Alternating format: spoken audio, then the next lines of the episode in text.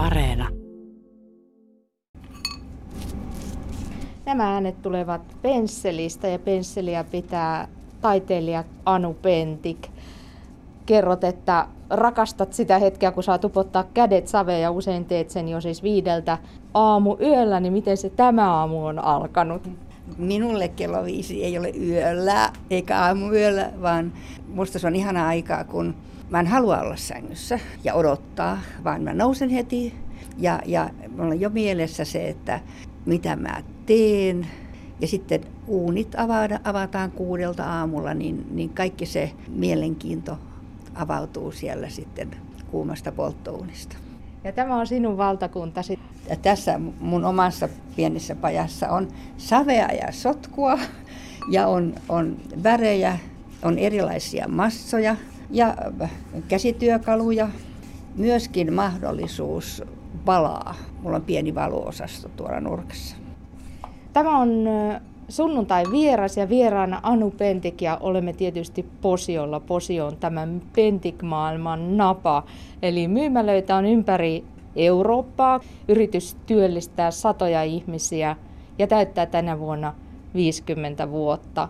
Ja se, että Anu ja Topi Pentikäinen päätyivät tänne Posiolle, niin sehän oli siis Topin voimistelun opettaja työn ansiota. Eli hän sai työpaikan täältä, päädyitte tänne Etelä-Lappiin ja aloitit äh, keramiikan teo siellä lastenhuoneessa. Niin kävikö silloin 50 vuotta sitten mielen vieressäkään, että jonain päivänä on tämmöinen suuri yritys? No ei todellakaan käynyt. Me haluttiin kahden pienen lapsen kanssa kokea erilaista maailmaa mahdollisimman pohjoiseen Mikäli Utsiolla olisi ollut paikka, niin olisimme olleet siellä. Mutta tämä oli se pohjoisin paikka. Tulimme vaan vähäksi aikaa, muutamaksi vuodeksi. Mä tein siellä lastenhuoneessa kynttilän jalkoja. Ja sitten olin ahkerana ja tein niitä paljon ja ajattelin, että niitähän täytyy sitten myydäkin. Ja Posion ensimmäinen huoltoasema Esso oli se ensimmäinen näyteikkuna. Ja niinpä tuli joku varakas turisti, joka osti neljä 50 jalkaa. Niin ajattelin, että ahaa, tästähän voi tehdä pienen bisneksen, pienen järkevän pajan. Mutta niitä myytiin aika pian myös Stockmannilla, vaikka siellä Stockmannin sisänostaja sanoi, että nämä ovat kaameita nämä kaamoskynttilät. Mutta hän oli väärässä. Hän oli väärässä. Siinä välillä oli Pohjois-Suomen messut Oulussa ja ja Topi rakennettiin osasto ja siellä oli tämmöinen viisas konsultti, joka sanoi kaksi asiaa. Toinen on, että myykää selektiivisesti. Silloin ei ymmärretty oikein, mitä selektiivisyys on. Mutta toinen vielä tärkeämpi asia, että pitäkää avioliitto kasassa. Ja nämä kaksi lausetta käynnisti meillä tämän Pentik-tuotannon avioliitto on kasassa ja osataan myydä selektiivisesti. Herra Byke, Stockmanin sisäänostaja, kun menin, menin hänelle näyttämään näitä kynttiläjalkoja, jotka silloin jo näyttivät hyvin menevän kaupaksi, niin herra Pyke sanoi, että kamalia ovat. Mutta minä sanoin, kokeilkaa edes, pankaa ne sinne teidän taideosastolle, taideosaston viereen hyvälle paikalle, katsotaan miten käy. Viikon päästä tuli soitto, lisää, lisää, kunnes vuoden päästä herra Pyke soitti minulle, että kaikki, minkä teet, kaikki saat suoraan koko ajan lähettää Stockmanille. Eli oli avoin tilaus. Se tuntui hurjalta, silloin piti ottaa työntekijöitä lisää. Mutta että vähän kuitenkin yllätti, eli ei ole kysymys siitä, että kun nykyaikana sanotaan usein, että pitää ajatella isosti, niin et ihan näin isosti silloin 50 vuotta sitten ajatellut, että tämä on tavoite, missä nyt ollaan. No todellakaan en osannut vakavasti ajatella, mutta oli unelma. Oli unelma tehdä työtä tänne näille ihanille ihmisille ja tälle paikalle, jonka koin heti kodiksi, kotipaikaksi. Se johti vähitellen aste asteelta. Kun itse kasvaa, markkinat kasvaa, osaaminen kasvaa, niin kaikki menee niin kuin käsi kädessä. Miten muuten korona-aikan yritystä eli Pentikkiä kohdellut, kun nyt ajatellaan, että suomalaiset on ja kaikki maailman ihmiset ovat pakotettuja pysymään kotona, niin se katse on todella sitten siellä neljän seinän sisällä ainakin huonekalukauppa on hyvin käynyt, mutta entä sitten astiat, lakanat, koristeisineet? No, meillähän piti panna ensimmäisen korona-aallon aikana myymälät kiinni ja silloin tuntui kyllä järkyttävältä se tunne, että nyt menee miljoonia, miljoonia, taas menee miljoona. Meneekö tämä työ, tämä 50 vuoden työ hukkaan, valuuko se kuin hiekka? Mutta sitten kuitenkin, kun avattiin, niin ne vähäiset myymälät, jotka olivat auki, myivät hyvin. Ja se sama edelleen jatkuu. Ja teillä on nyt sitten rekrytoitava lisää henkilökuntaa. Tällä hetkellä meidän Posion keramiikkatehdas, joka muuten on maailman pohjoisin ja valitettavasti ainoa suomalainen keramiikkatehdas. Pajoja, hyviä pajoja on, mutta teollisesti valmistavia ei.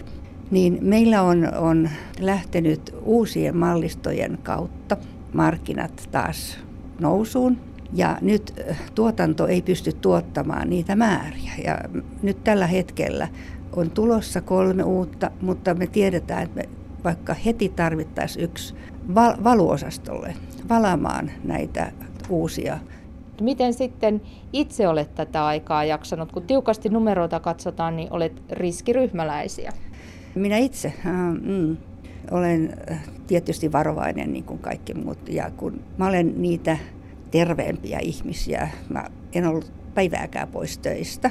Olen terve ja myöskin niin kuin henkinen puoli on vielä hyvin vahva. On jotenkin tunne, että, että minua vielä tarvitaan ja minulla on vielä paljon asioita tekemättä ja en halua sairastua, mutta hyvin tarkkaan ollaan, ettei vahingossakaan tuoda mitään pöpöjä tänne. Sillä jos yksi plusmerkkinen tulos tulee jollakulla, niin koko tehdas joutuu kiinni.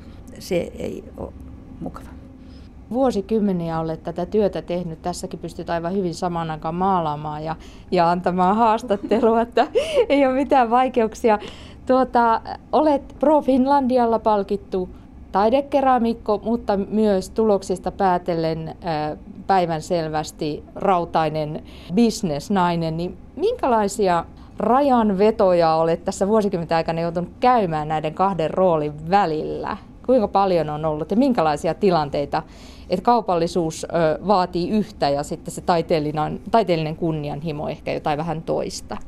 Joo, siinä se, koska mä olen tämmöinen dilettantti, eli itse oppinut. Ja, ja minun oppivuodet on ollut pitkät. Eli kun aloitin, niin piti olla myöskin nämä markat ja eurot tiedossa.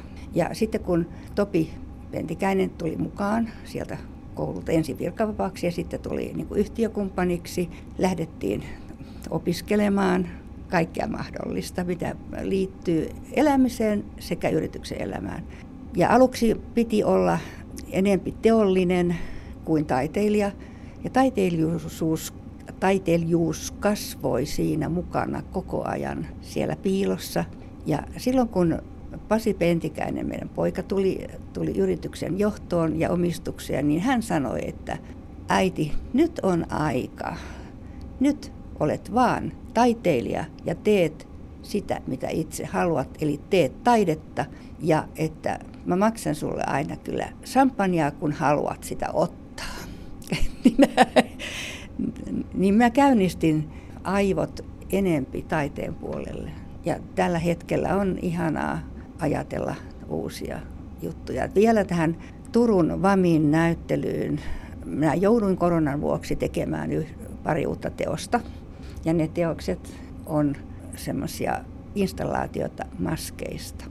Ja mä oon ihan innoistani. Nytkin sunnuntaina tulen tehtaalle yksin valamaan niitä maskeja ja koristelemaan niitä. Ne ei suinkaan ole mustia. Aluksi mustia, mutta sitten tulee iloa. No onko tämä niinku työelämän parasta aikaa, kun on täysin vapaat kädet? On, on todella. Ja mä yritän pitää, pitää niin kuin suuni kiinni aina, kun meillä on näitä nuoria suunnittelijoita ja kehitetään näitä uusia mallistoja. Mä olen mukana, mutta mä aina puran, puren kieltäni, etten sano liikaa terävästi mielipiteitä, vaan, vaan että koitan antaa tilaa No Pentikin astiastot ovat varmaan niin kuin lähes joka taloudesta tuttuja, mutta rohkenisitko sanoa, että nyt kun ikään kuin voit tehdä mitä vaan ilman sitä kaupallisuuden vaatimusta, niin mitä olet jättänyt pois ja mitä olet ottanut tilalle? No mä olen tehnyt tämmöisen astiaston ja taiteen välimaastoon tämmöisen miniastiaston, tämmöinen luonnon läheinen, vähän maskuliininen, joka tuoksuu ranskalaiselta ruualta ja tämmöiseltä amusbuskeittion tervehdykset mukana sekä samalla se nuotio. Eli tämmöinen mm, minun elämän makuinen, hyvin tiukkarajainen graafinen astiasto tulee. Sunnuntai vieraana taiteilija Anu Pentik. Kohta puhutaan vähän tästä yrityksen historiasta, mutta käydään sitä läpi tuolla, missä tätä historiaa on esillä. Ja nyt ehkä voidaan vähäksi aikaa pistää pensselit likoamaan vai mitä nyt tapahtuu? Jätetään ne tähän näin, peitetään muovilla, ettei kuivu ja lähdetään. Selvä.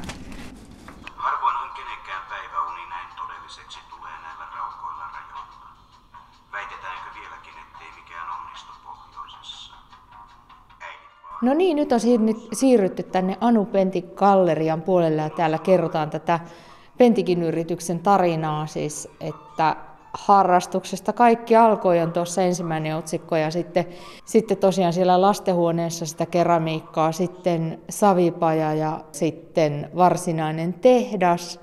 Ja keramiikasta laajeni 80-luvulla peräti huonekaluihin ja myös nahka-asuihin, joita oli hyvin monissa väreissä. Ja ei vain nahkahousuja, vaan nahkaleninkeä suorastaan, takkeja ja paitoja. Ja sitten tuota 90-luvulla paluu juurille, eli siihen keramiikkaan.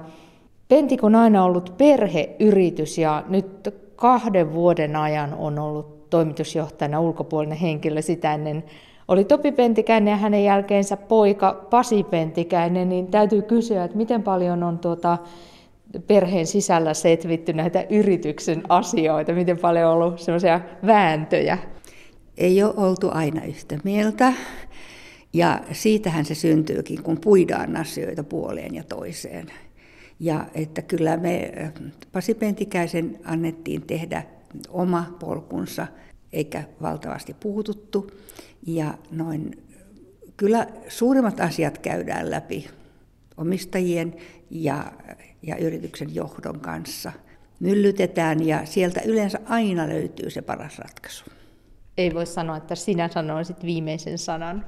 En enää, joskus tein sitä, mutta nyt vaan johdattelen ja annan viisaita neuvoja ja pyrin olemaan taka-alalla. Sekin on kyllä vaikeaa. Nyt menee yrityksellä hyvin, mutta lama-aika oli tietysti valtavalle joukolle yrityksiä joko kaamea aikaa tai suorastaan teki sitten lopun siitä yritystoiminnasta, eikä teilläkään se kaukana ollut, että Pentik olisi mennyt konkurssiin ja kävi niin, että joudutte myymään kodin, auton, kesämökin ja asuitte tehtaalla, tehtaan yhteydessä olevassa huoneessa. Kyllä joo, 90-luku oli paha. 70-luvulla me noustiin ja harrasteltiin ja saatiin, saatiin jonkinlaista nimeä Suomessa ja jopa vientiä. 80-luku oli huippu, mutta sitten kun tuli 90-luvun lama, joka oli sen ajan korona, vielä pahempi, vielä pahempi, niin silloin oli kyllä henkäyksen päässä yrityksen konkurssiin joutuminen. Onneksi taisteltiin. Myytiin kaikki, mikä voitiin myydä. Jopa niin, että mä sain yhden ison rahapalkinnon Oulun yliopiston säätiöltä, yli 100 tonnia. Seuraavana päivänä sillä maksettiin vekselit. Eli kaikki laitettiin yrityksen eteen. Kyllä mä tänään ajattelen niitä nuoria yrittäjiä, jotka vanhemmat on taannut lainat ja jolla on yritys hienossa lähdössä, tai oli ennen koronaa. Nyt tämä tilanne mulla, mulla tuntuu niin pahalta ajatella sitä, koska itsekin olen kokenut samaa. Onko siihen tilanteeseen mitään neuvoja antaa? Ei muuta kuin pitää pitää itsestään huolta. Pitää juosta ulkona, pitää pitää pää kirkkaana pitää olla itselleen armollinen ja ajatella, että, että koronan jälkeen on elämää. Kaikki ei lopu tähän. Sinulla silloin 90-luvun hyvin vaikeina vuosina niin tuo ajatus ei kadonnut täysin synkimpinäkään päivinä. Nämä yrityspentik oli minulle niin kuin lapsi. Minun lapset edelleen sanovat, että se oli äidin elämä ja äidin lapsi. Ja me oltiin sitten siellä perällä. Ja kukaanhan ei voi luovuttaa lastaan, vaan taistelee sen hengen puolesta. Tässä on valokuvia vuosikymmenten varrelta tuossa ihan lähempänä. Oletko se sinä tuossa kuvassa? Ensimmäisessä kuvassa minä haaveilen tuolla ihan minun lempipaikassa, tämmöinen kivirakka tuolla livolla, ja unelmoin suuria. Ja että, että kiven muoto oli silloin 71 jo mulle hirveän tärkeä. Se oli hyvä pitää kädessä, se oli rösöinen, se oli painava. Ja mä en ole päässyt niistä eroon, että mä olen tehnyt, tehnyt paljon näyttelyihin kiviä. Tämän kuvanoton jälkeen, vuosikymmen tämän jälkeen, mutta vuosikymmen ennen lamaa oli se aika, kun niitä nahkavaatteita tehtiin, niin minkälaista se oli? Nyt tietysti 2000-luvun puolelta, kun niitä katsoo, niin sitä miettii, että oliko, oliko silloin markkinarako näille, mutta oli ilmeisesti. Mehän aloitettiin nahkavaatteiden valmistus jo melkein heti ja päästiin jo ennen 80-lukua aika pitkälle. 80-luvulla vietiin Saksille, New Yorkiin, Fifth Avenuelle kokoelmia ja muun muassa Yöko Ono, John Lennonin vaimo, osti meidän ihan, ihanan mustan topatun nahka takin. Ja meillä oli suuri vienti, Ruotsi, Benelux, Amerikka. Kunnes sitten tuli 90-luvun lama. Nahkan myynti loppui ja silloin meidän piti tehdä päätös, jatkammeko vai lopetammeko. Mutta me oltiin maailman huipulla silloin. 50 vuotta takana, mutta sinä olet sitä mieltä, että yritys on vasta alussa. Eli mitä kaikkea siellä edessä näet? No mä näen semmoisen uudet voimat ja uudet näkemykset.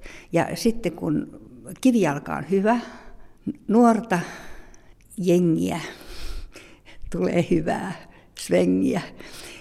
Eli jos ei jää makaamaan silloin, kun menee hyvin, vaan koko ajan tekee uutta, niin siihen minä uskon tällä 50 vuoden kokemuksella ja olen varma, että näin tulee tapahtumaan. Ollaan rohkeita ja tehdään hiukan erilaista kuin muut.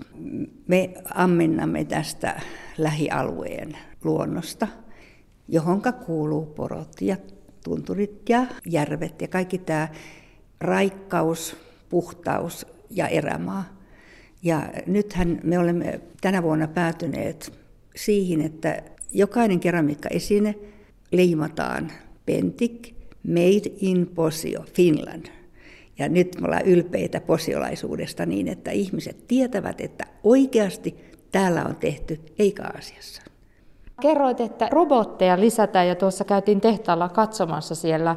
On jo siis robotteja ollut muutaman vuoden. Miten paljon niitä robotteja aiotaan ja voidaan ottaa tuohon keramiikkatehtaan työhön mukaan? No meillähän on jo kymmeniä vuosia ollut niin kuin muovausrobotit ja lastusrobotit. Ne on niin kuin puoliautomaattinen, ne vaatii aina ihmisen. Ja nyt tämä uusi ajatus, että, että säästetään monotonisia työvaiheita kehitetään siihen yhteen työvaiheeseen apua tämmöisellä pienrobotiikalla, jota täytyy itse rakentaa. Niitä ei voida ostaa ja tilata tuolta Saksasta, vaan ne täytyy itse rakentaa. Ja meillä on tämä puoli vasta alussa. Mutta nämä äh, laitteet ja koneet tekevät sen raskaan ja sen monotonisen työn, jotta jää aikaa käsinkoristelulle, käsilasitukselle piensarjasten töiden tekemisellä ja että hinnat ei syöksähdä pilviin. Minkälainen tunne muuten tulee, kun katsot näitä vanhoja valokuvia vuosikymmenten varrelta ja myös näitä vanhoja, eh, vanhoja esineitä, se vanhoja astiastoja 70-luvulla, 80-luvulla suunniteltuja? Voi tulla vähän semmoinen haikeus. Jotenkin silloin oltiin niin lapsenomaisia ja se ilo, aina kun onnistuttiin, niin se ilo oli ihan niin kuin lastenkamarissa. Lisäksi meillä oli paljon ulkolaisia täällä taiteilijoita. Meillä oli semmoista kansainvälistä, sitten pidettiin paljon symposiumeja ja tuntui, että silloin ennen oli enempi aikaa harrastella. Tänään kaikki on muuttunut niin, että ollaan hyvin tehokkaita. Sunnuntai vieraana siis taiteilija Anu Pentik ja Posiolla olemme Anu Pentik galleriassa ja äh, kivutaan vielä tuonne yläkertaan hetkeksi ja puhutaan siitä, että miten tästä Pentikmäestä on tullut erittäin suosittu matkailukohde. 70-luvun alussa, kun kaikki ikään kuin alkoi, niin rakensitte hirsitalon, johon tuli keramiikkapaja, niin siihen tuli myös kahvila. Eli lähdit niin kuin silloin alun perin siitä, alun perinkin siitä, että se voisi olla käyntikohde. Ja nyt tosiaan Pentikmäellä käy, täällä on sitten jo hirveän paljon muutakin kuin kahvila, mutta nyt käy 100 000 ihmistä, niin, niin, niin mikä sai silloin ajattelemaan, että, että ihmisiä saattaisi kiinnostaa. Tämä voisi olla matkailukohde. No aluksi ne tuli meidän siihen kotiin. Siinä tarjottiin kahvia ja pannukakkua maksusta ja myytiin olohuoneesta keramiikkaa. Ei, ei me tänne ajateltu matkailua, vaan matkailu tuli tänne. Ja nyt me lähdettiin palve- palvelemaan sitä matkailua. Ja nyt ollaan rakennettu museoita ja ollaan rakennettu kulttuurielämyksiä näille ihmisille, jotka tulevat tänne kaukaakin ja koskaan eivät lähde pettyneenä pois. Täällä on tämmöinen kestävän matkailun sertifikaatti, kuten koko tällä Posion alueella ja monilla muillakin yrityksillä, yrityksillä ja kohteella kuin Pentikmäellä, niin mitä se kestävyys tarkoittaa? No, minä itse koin sen niin, että ei ole hetken lapsia, vaan kaikki mikä tehdään, mihinkä laitetaan energiaa, on kestävää myöskin henkisellä puolella. Ei hajatella, vaan mennään tukevasti omaa reittiä eteenpäin. Massaturismin aika on ehkä ohi väistämättä, tai ainakin se muuttui koronan myötä hyvin paljon tämmöiseksi epävakaammaksi, tai sen varaan ei voi enää laskea, nyt pitää suosia lähimatkailua, kotimaan matkailua, niin onko Anu Pentik sinulla antaa vinkkejä ihmisille, jotka nyt yrittävät miettiä, että miten he saavat rakennettua suositun matkailukohteen suomalaisille?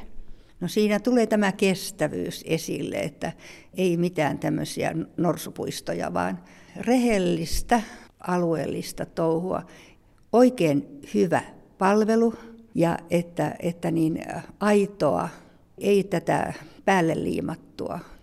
Jos vielä lyhyesti omasta elämästäsi ja, ja mitä tällä hetkellä on meneillä, niin, niin tosiaan siellä on niitä lampun jalkoja nyt työn alla. Oma näyttely on tulossa Turkuun. Minkälaista aikaa tämä kevät-talvi nyt sinulle on? No, mä olen hyvin semmoinen positiivinen ihminen. Minä näen kaikessa aina valoa. Nytkin niin on ihana, kun aurinko paistaa ja on hienoa, kun on saanut uusia ajatuksia sen näyttelyn suhteen. Mulla on semmoinen energinen, positiivinen ote.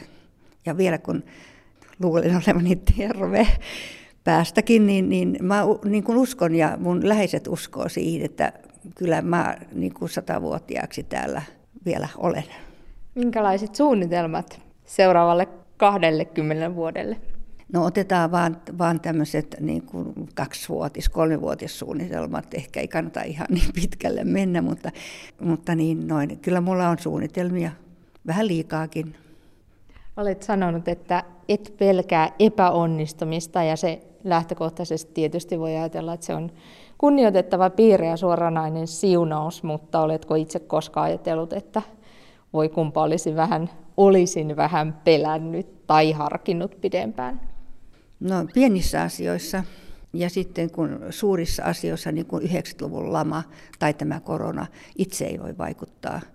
Niin silloin, silloin täytyy vaan ottaa vastaan se, mikä tulee, mutta taistella siellä pinnan alla kaikilla positiivisilla aisteilla, millä vaan voi.